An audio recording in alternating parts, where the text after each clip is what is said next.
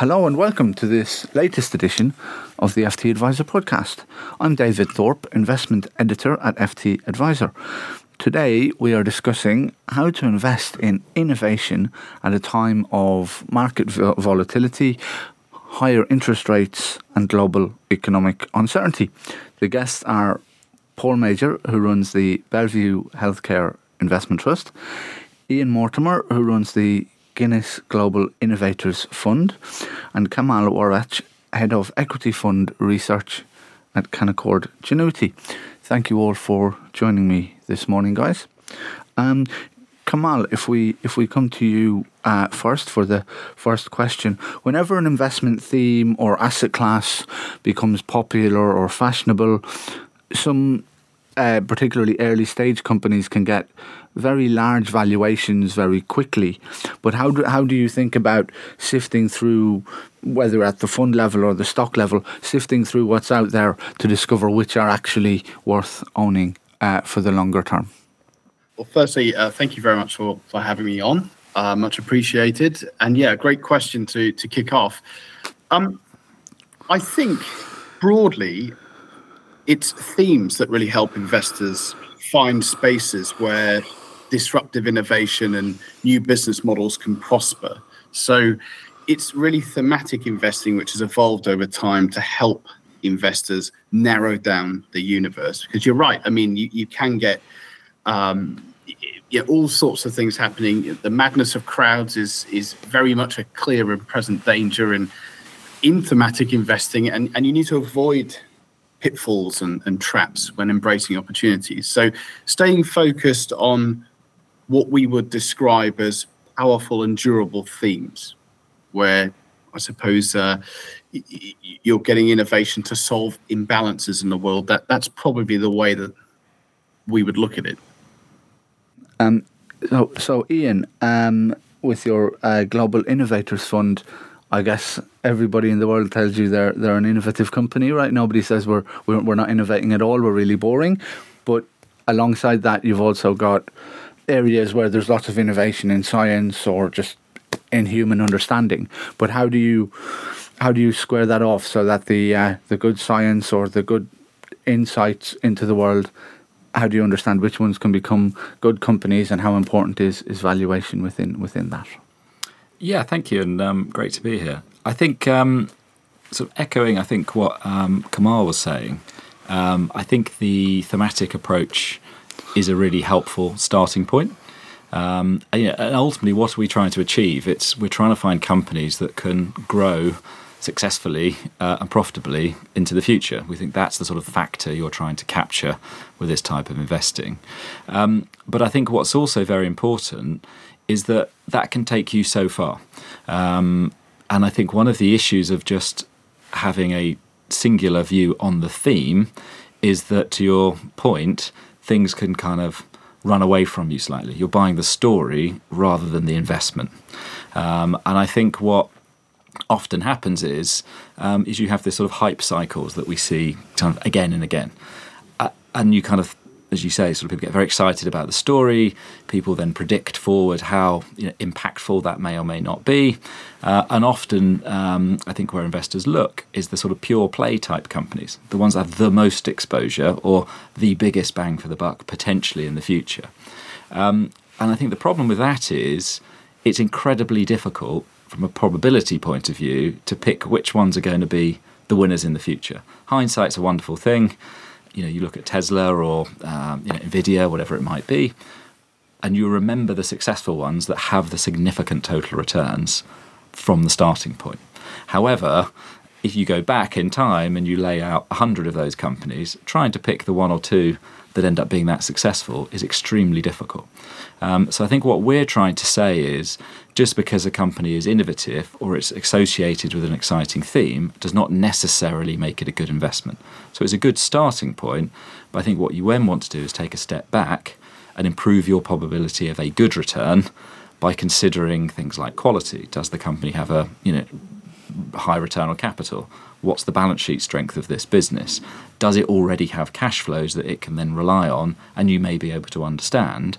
Uh, and therefore, you're limiting some of those risks of just buying the theme, if you like. Um, and I think an important part of that ultimately is why would you buy a disruptive early stage company? Because the potential sort of return is so vast, the kind of venture capital type approach, the 10 baggers. But actually, if you if you look back over time, there's quite a lot of good evidence to suggest the ten baggers generally start as reasonably priced companies, which actually are profitable and have earnings. And the way they become ten baggers is they tend to grow their top line, improve their margins, and then you get a big re-rating alongside. So actually, what we're saying is you can get good investments, but you're not precluding yourself from getting those sort of significant winners, but I think you're limiting some of the risks. And I think that's a really key part of what we're trying to achieve and um, a good cross check against those exciting ideas. Thank you. Well, Paul, your uh, your colleagues have uh, set it up nicely for you, mentioning uh, mentioning a focus on on themes. Obviously, uh, healthcare is the is the theme uh, of your of your trust, and healthcare indeed is is an area where it's maybe become very very fashionable and, and there's a lot of uh, investor interest there for a variety of reasons. So you must be getting um, a lot of uh, a lot of uh, companies coming to you now seeking investment. How do you sift through what's there, particularly in a, in a scientific field, to understand w- where uh, genuine business may may emerge? Sure, I think I would echo a lot of the, the, the things that Ian's just touched on. I mean, within healthcare, you know, it's a highly regulated industry. A lot of the very early stage research actually happens in the public domain, in academia. It's it's out there through scientific conferences and, and things like that. So it's a very very competitive field with with large upfront costs and um, lots and lots of, of, of rapid innovation. So I think the most important things to my mind are firstly you have to have a disciplined valuation approach and framework, and you have to apply that consistently because the reality is that not every company is going to make it, and therefore you, you, you shouldn't, as Ian said, you shouldn't be, be paying for hype. You should be taking some kind of probability adjusted net present value type approach to say, is there an opportunity for me to actually see this as as a, as a cash flow positive money making company in the future? Can it get there?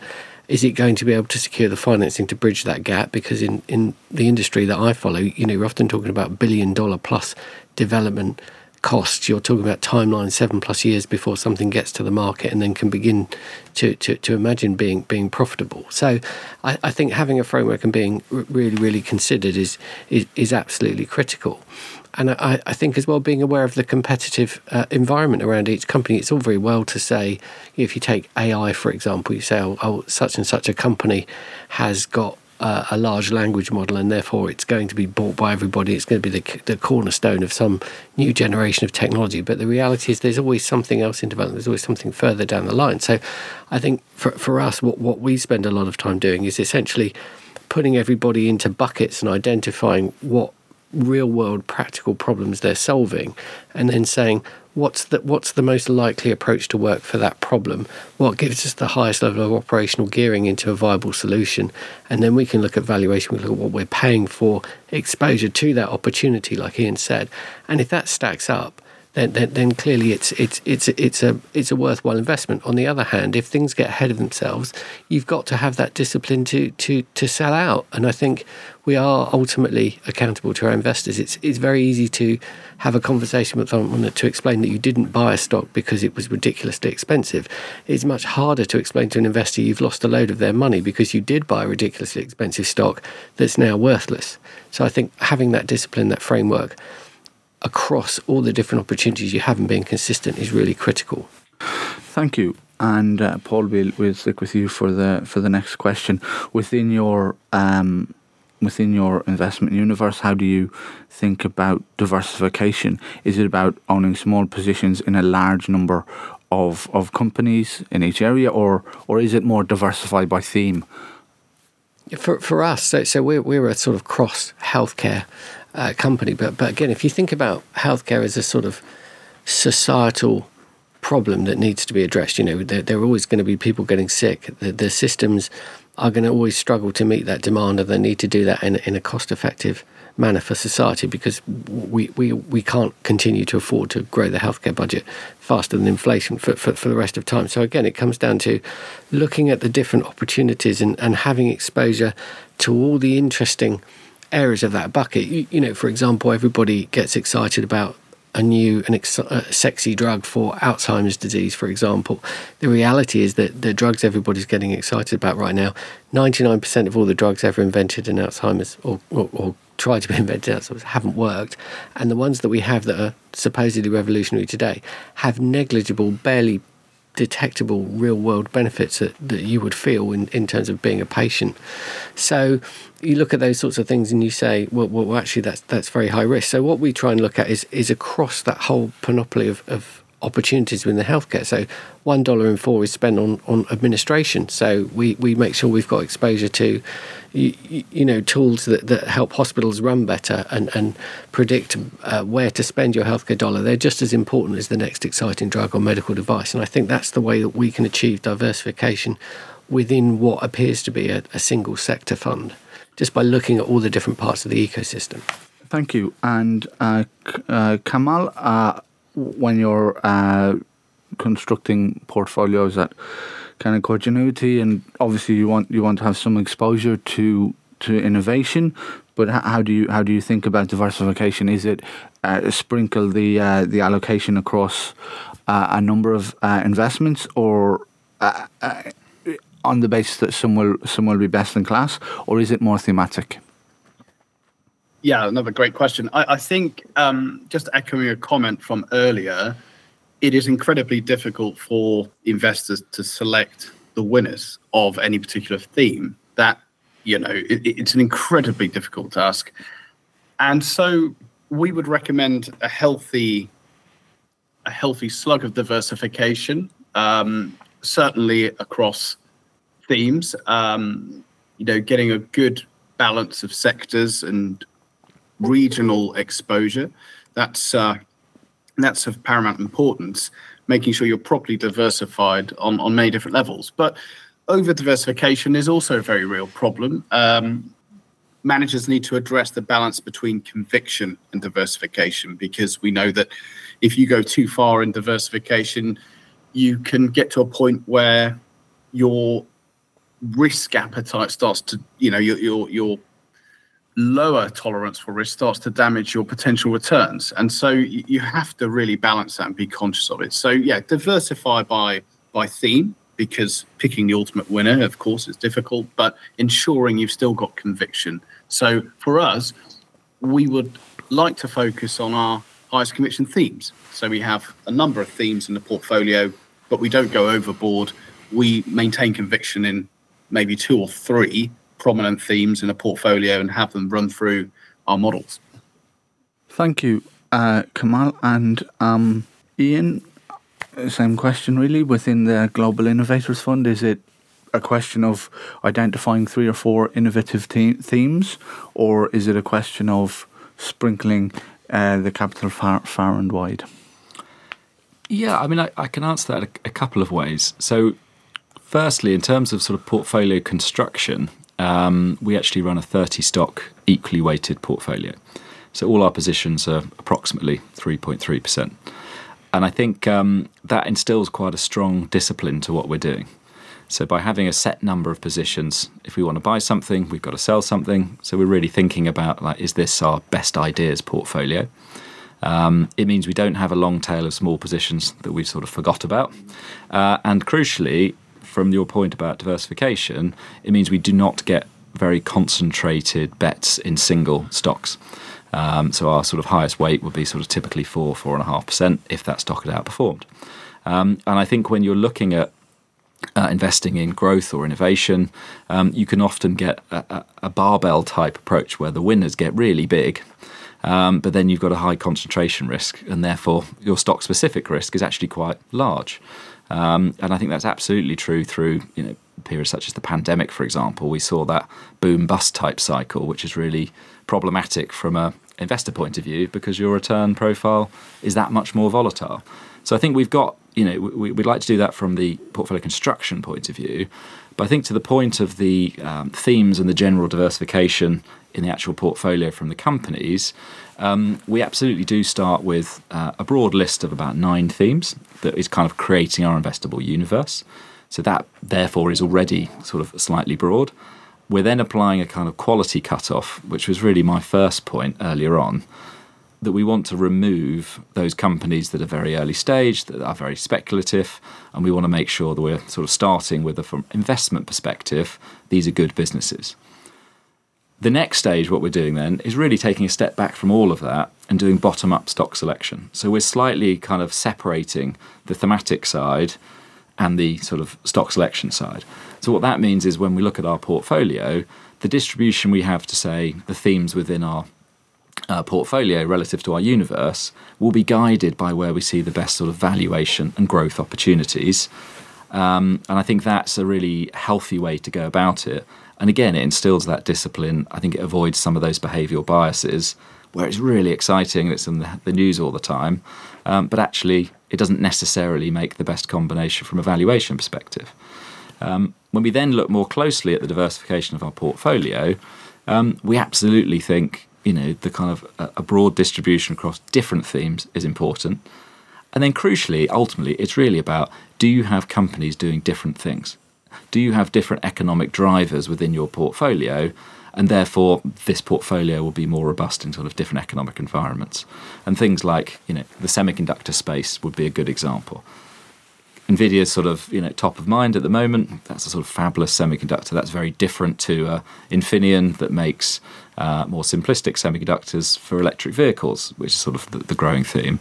Which is then very different to um, the kind of equipment manufacturers like Applied Materials or uh, LAM, for example. So, although your semiconductor holdings will look like uh, one lump, if you like, within that, there's quite different exposures, and I think that's the that's really from a portfolio construction point of view what we're trying to achieve. Thank you for that, Ian. Um, Paul, um, across the innova- innovative uh, universe, if I can call it that. So not not just in healthcare, but across the, the universe, we've had a number of uh, incidents, shall we say, of bad governance.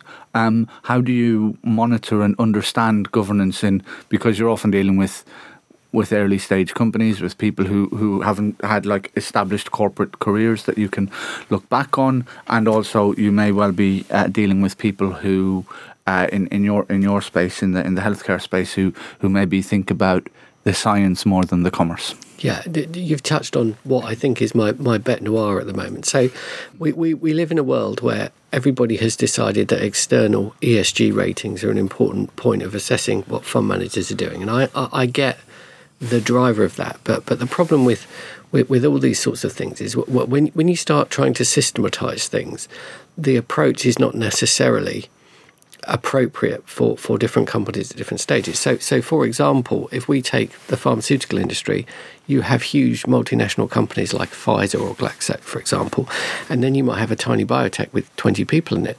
Now, when it comes to an ESG rating, the questions and the determinants are the same. So, of course, if you're a tiny company, you are not going to score as well as your contribution to, um, uh, you, you know, programs to assist uh, poorer countries or um, your environmental stewardship is not going to be as detailed. You're not going to have the same diversity on your board or within your employee base. And and so what we often find is that people are people are want to criticise small companies for governance, when the reality is that the most important thing for an early stage company is it has the right people doing the right things in the right way. So, for example, the if we're looking at a, a highly technically sophisticated company, so let's say somebody doing um, you know tools for genetic analysis, I want the board to be full of advisors who are leading luminaries in the academic world in those fields, so they can interrogate the company about the core technology and ensure that it develops in the appropriate way to meet the needs of the market. I'm not as interested in the representation on the board by any other metric because the, the most important thing for a company initially is that it can actually stabilize itself in order to put itself in a position to thrive and grow in the future. And so I think you have to make a really clear differentiation when you're assessing governance between early stage companies that are pre commercial and, and, and not profitable and the rest of the investable universe that might be out there. You you, you can't make these these apples to oranges comparisons. So so when we think about governance, it's it's very much from the point of view of of what works best for the company. And we generally, with those earlier stage companies, we engage with them very proactively. And we're very interested in having discussions with them about who's advising them, who they talk to about things like capital raises, the timing of those, um, what sort of investors they're seeking to get in, what their shareholder register looks like, their plans for commercialization, all, all, all those sorts of things. So, so we take a much more active role with an early stage company because we feel that we have sufficient experience and case studies that we can bring to the table to help them do the best job possible. I think when you've got a much larger company, later stage, more evolved, obviously you can take a back seat because you, the, the hope is that they will have all of those systems in place and, and, and, and be appropriately advised and so on and so forth. But we've seen a lot of companies uh, along the way be badly advised and, and do things that are not in the best interest of shareholders. And, and they're the things we're keen to, to avoid with, with the earlier stage companies. Thank you. And Ian, um, again, you, you know, you, you must deal with lots of, uh, lots of companies that are at a, an earlier stage of their, their development. They don't have professional executives in some cases how how do you think about about that? Do you want them to have professional executives? Do you suggest that they have, for example, non-execs who come from from um, from a, a more corporate world? Yeah, I mean, I'd have to correct you because actually we don't own lots of very early stage okay. small companies. Sure. Um, and I think really we are more biased towards sort of mid and large cap. Uh, in fact, we have a minimum market cap cutoff of a billion dollars, for example. Um, so we're really not dealing with the very very early stage companies, and I, th- I think it's it's definitely um, you know a, a skill set and um, a different way of doing things. So I don't want to sort of denigrate that. But what I would come back to is that idea where we started is we're trying to capture the the factor, if you like, of growing companies growing faster than the market, and we think we get the best sort of probability of the good returns from sort of maybe kind of skewing away from those early stage companies. Um, and I think so when we're sort of thinking about governance, I think from to, to, Paul's point, um, generally speaking, we are looking at larger companies. We're looking at companies that um, already have uh, a fairly established business um, to a large extent, and therefore, from a government's perspective, if you have those quality kind of cut-offs that I was mentioning earlier, it generally puts you in an area that governance is generally speaking quite good. Um, I think the area of governance that we um, maybe come up against um, more that we would find problematic is probably those sort of you know, large tech type companies with founder shareholders um, who basically can control boards and decide um, which directors come on or don't, um, and therefore have sort of voting rights uh, greater than kind of one vote per share, if you like. Um, and Meta would be a good example that that's well established. And I think it's going to be interesting. And I think the argument for that was the founders shareholder is actually a good model because otherwise you wouldn't have got an alphabet you wouldn't have had a facebook or meta because they couldn't have got to that stage without taking some of those risks and i think i can you know we, we can understand that um, but at some point i think there is definitely an argument um, for those larger companies um, to generally move towards um, what would typically be seen as better governance, which is that kind of one share, um, one vote for per share, uh, and, and, smaller shareholders are well looked after. And I think that will potentially come, but it's going to be interesting to see how that evolves. Um, I think particularly at the moment, um, as we're seeing potentially a, a difficult, a, a, more a different environment for capital raising as well. So whether these types of companies um, can sort of inverted commas get away with it, if you like, um, because its capital is going to be harder to come by. So therefore, those demands uh, might be more important, if you like, going forward. So I think that's the that's the main area we wrestle with. Um, but I think in larger companies, generally speaking, at the quality side of um, the spectrum, um, governance is, is typically quite good. Thank you. And uh, Kamal, um, how do you uh, think about that question when you're when you're researching potential investments? Yeah, I, I think yeah, governance has always been incredibly important for, for fund managers. It's you know has been the most important letter in ESG historically.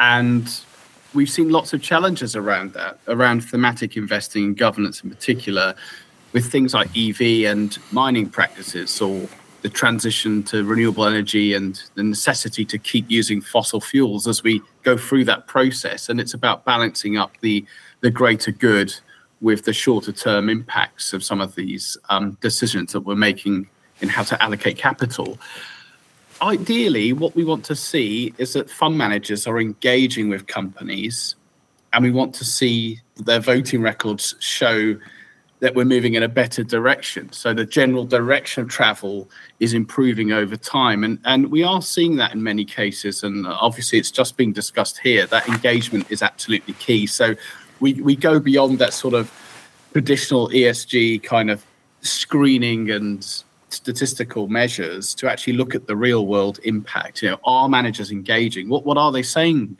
to companies? And have we seen some tangible evidence that companies are actually listening to fund managers? It goes all the way back to capital allocation, and we want to see that managers are doing it really well on behalf of our clients. So that's what I would say. We, we make sure we have that focus on engagement and voting records, and we just want to see that the general direction of travel is getting better over time. We understand completely that there are companies going through change, the companies that are trying to improve themselves, and often that's where you get the better financial reward as well. So there's definitely a way that you could marry up doing good and getting better returns as well. You, you can absolutely combine that in our view.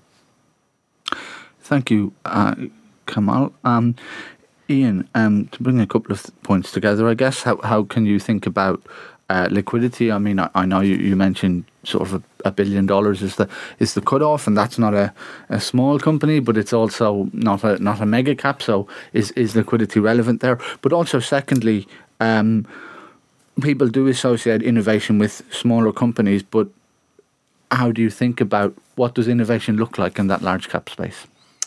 yeah, I, cap space, I should say.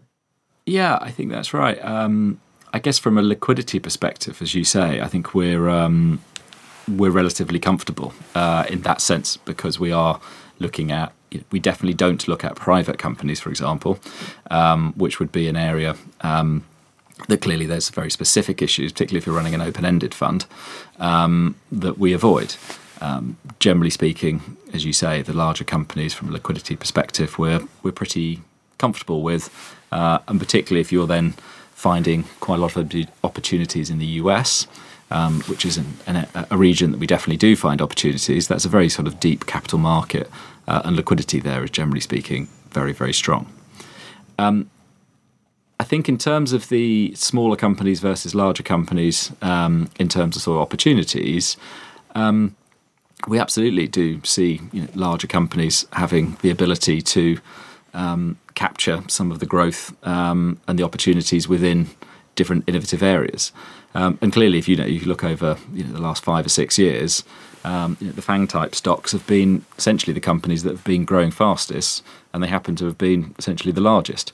Um, I think that's quite unusual if we look back over sort of the history um, uh, of markets. I would say outside of areas such as commodities, for example, and I think that is potentially set to continue. And I don't think that means small companies will not do well.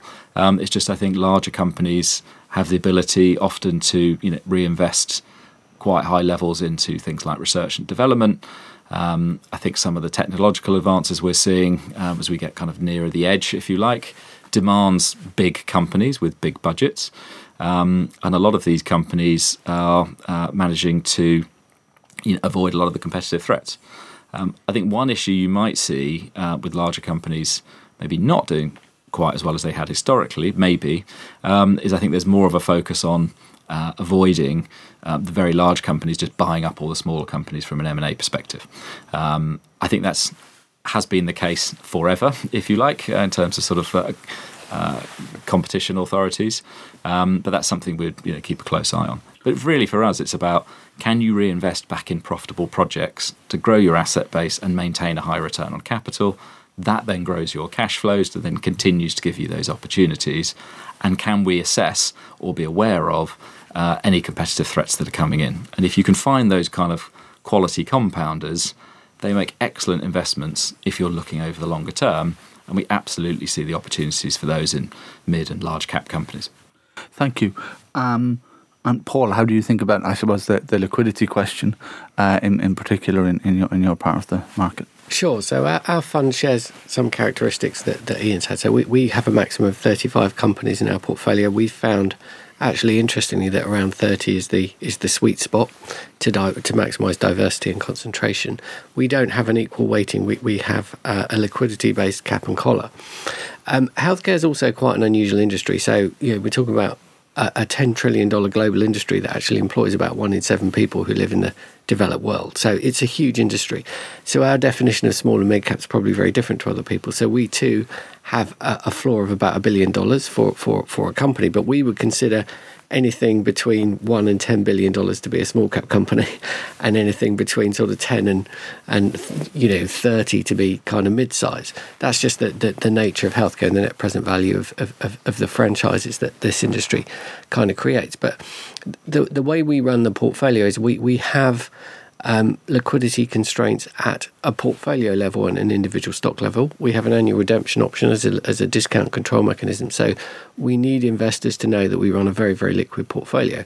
So, what that means in practical terms is we look at market cap, we look at free float, we look at daily trading uh, volumes, and we have uh, days to liquidate uh, criteria. So, what that means is there are, there are companies in the portfolio where our exposure is actually capped voluntarily by the liquidity. So, uh, but, but, the primary driver of, of position size in the portfolio is conviction.